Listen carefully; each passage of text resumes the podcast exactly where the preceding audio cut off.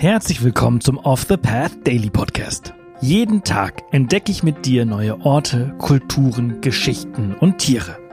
In den letzten sechs Monaten haben wir gemeinsam Unglaubliches gelernt. Und jetzt haben wir es sogar geschafft, für den Deutschen Podcastpreis nominiert zu werden. Wahnsinn, oder? Wenn dir der Podcast und unsere Arbeit gefällt, würden wir uns freuen, wenn du auf www.offthepath.com slash dpp gehst und für unseren Podcast abstimmst. Danke und viel Spaß mit dieser Folge. Werbung. Neue Wege gehen. Das müssen wir auch, um unsere Erde lebenswert zu erhalten. Denn der Klimawandel bedroht das Leben von Menschen, Tieren und Pflanzen. Besonders viel CO2 sparst du mit dem Wechsel zu echter Ökoenergie von Polarstern. Denn als Social Business und zertifiziertes Mitglied der Gemeinwohlökonomie steht der Ökoenergieversorger gleichzeitig für einen nachhaltigen Wandel der Wirtschaft. Und das kannst du ganz einfach unterstützen. Gehe jetzt auf www.polarstern-energie.de und wechsle in nur 5 Minuten. Und mit dem Code OTP20 erhältst du 20 Euro Rabatt auf deine nächste Jahresrechnung.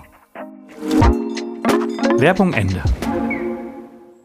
Heute nehmen wir dich auf eine Reise in das malerische Bayern in Deutschland, um ein Schloss zu erkunden, das nicht nur als eines der schönsten in Europa gilt und eine reiche Geschichte hat, sondern sogar Vorlage für Disneys bekanntes Cinderella-Schloss gewesen sein soll. Vielleicht weißt du schon, wir sprechen über das bezaubernde Schloss Neuschwanstein.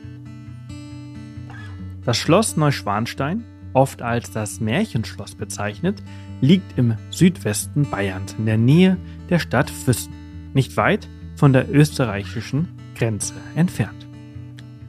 Ab München ist das Märchenschloss in knapp zwei Stunden Fahrzeit zu erreichen und bietet sich so perfekt für einen Tagesausflug an. Doch bevor wir in die Schönheit und die Geschichte dieses Schlosses eintauchen, lass uns zuerst einen Blick auf seine Umgebung legen. Die Region, in der das Schloss Neuschwanstein thront, ist zweifellos atemberaubend. Bayern ist für seine malerischen Landschaften und majestätischen Berge und klaren Seen bekannt.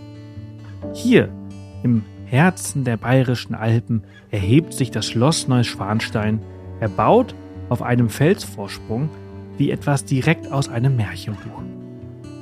Die Landschaft um das Schloss herum ist von satter grüner Natur, Wäldern und klaren Bergseen geprägt. Es ist ein wahres Paradies für Naturliebhaber. Lass uns nun einen Blick auf die faszinierende Geschichte des Schlosses werfen. Das Schloss Neuschwanstein wurde 1869 auf Geheiß von König Ludwig II. von Bayern erbaut, der fünf Jahre zuvor mit gerade einmal 18 Jahren den bayerischen Thron bestieg. König Ludwig war für sein exzentrisches Wesen und seine Liebe zu Kunst und Architektur bekannt. Als Bewunderer der Künste ließ Ludwig eine ganze Reihe von Schlössern erbauen. Schloss Neuschwanstein war dabei sein größtes Projekt und seine persönliche Hommage an die romantische Ära und ein Ode an die Werke des berühmten deutschen Komponisten Richard Wagner. Als menschenscheuer Träumer errichtete König Ludwig II. das Schloss nur für sich allein. Kein Fremder sollte jemals seine fantasievolle Gegenwelt betreten. Leider erlebte König Ludwig die Fertigstellung seines Schlosses nicht mehr. Er starb 1886, 17 Jahre nach Baubeginn, auf mysteriöse Weise, noch bevor das Schloss fertiggestellt war. Nach seinem Tod wurde das Schloss für die Öffentlichkeit zugänglich gemacht und am 1. August 1886 zur öffentlichen Besichtigung freigegeben. Heute strömen bis zu 6000 Menschen täglich aus aller Welt durch die Gemächer. Insgesamt haben bereits mehr als 60 Millionen Menschen Schloss Neuschwanstein besucht. Ein Rundgang durch Schloss Neuschwanstein ist wie eine Reise in die Vergangenheit. Das Innere des Schlosses ist aufwendig mit einer Mischung aus mittelalterlichen, Renaissance- und Barockelementen dekoriert.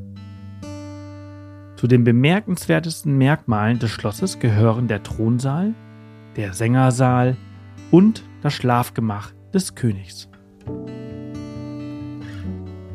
Der Thronsaal ist mit mehreren Wandbildern geschmückt, die Szenen aus Richard Wagners Opern darstellen. Der Sängersaal ist mit mehreren Gemälden geschmückt, die Szenen aus deutschen Volksmärchen darstellen. Und das Schlafzimmer des Königs ist das am reichsten ausgestattete Zimmer des Schlosses. Es verfügt über ein massives Himmelbett, einen Marmorkamin und eine Reihe von Gemälden und Wandteppichen. Das Schloss verfügt außerdem über eine Reihe weiterer Räume, darunter eine Bibliothek, ein Esszimmer und mehrere kleine Zimmer. Die Besichtigung der Gemächer des Schlosses ist nur im Rahmen einer Führung möglich. Eintrittskarten gibt es entweder online oder im Ticketcenter im Ort Hohenschwangau zu kaufen. Die Tickets müssen also vor dem Aufstieg zum Schloss gekauft werden. Die Aussicht vom Schloss ist mindestens, wenn nicht sogar beeindruckender, wie das Innere. Von den zahlreichen Aussichtspunkten auf den Schlossterrassen aus kannst du die umliegenden Berglandschaften bewundern. Der bekannte Alpsee liegt zu deinen Füßen und die majestätischen Alpen erheben sich in der Ferne.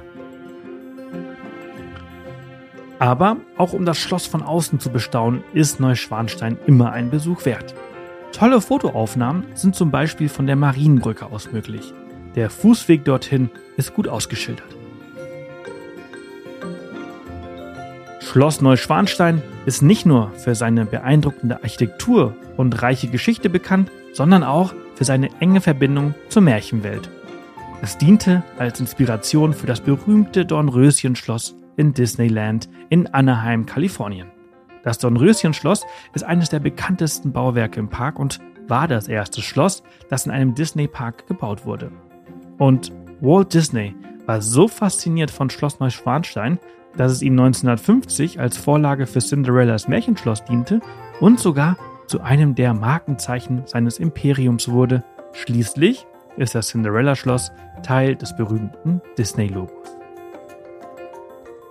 Schloss Neuschwanstein ist zweifellos einer der schönsten Orte in Deutschland und ein Muss für jeden, der die Schönheit der bayerischen Alpen erleben möchte. Es ist ein Ort voller Märchenzauber, Geschichte und atemberaubender Landschaften. Das war's für diese Folge unseres Reisepodcasts. Ich hoffe, du hattest genauso viel Freude, wie ich es hatte, sie mit dir zu teilen. Wenn sie dir gefallen hat, freuen wir uns immer über Kommentare auf Spotify und über eine positive Bewertung auf der Plattform deines Vertrauens. Morgen geht's hier spannend weiter, also vergiss nicht, den Podcast zu abonnieren. Bis morgen!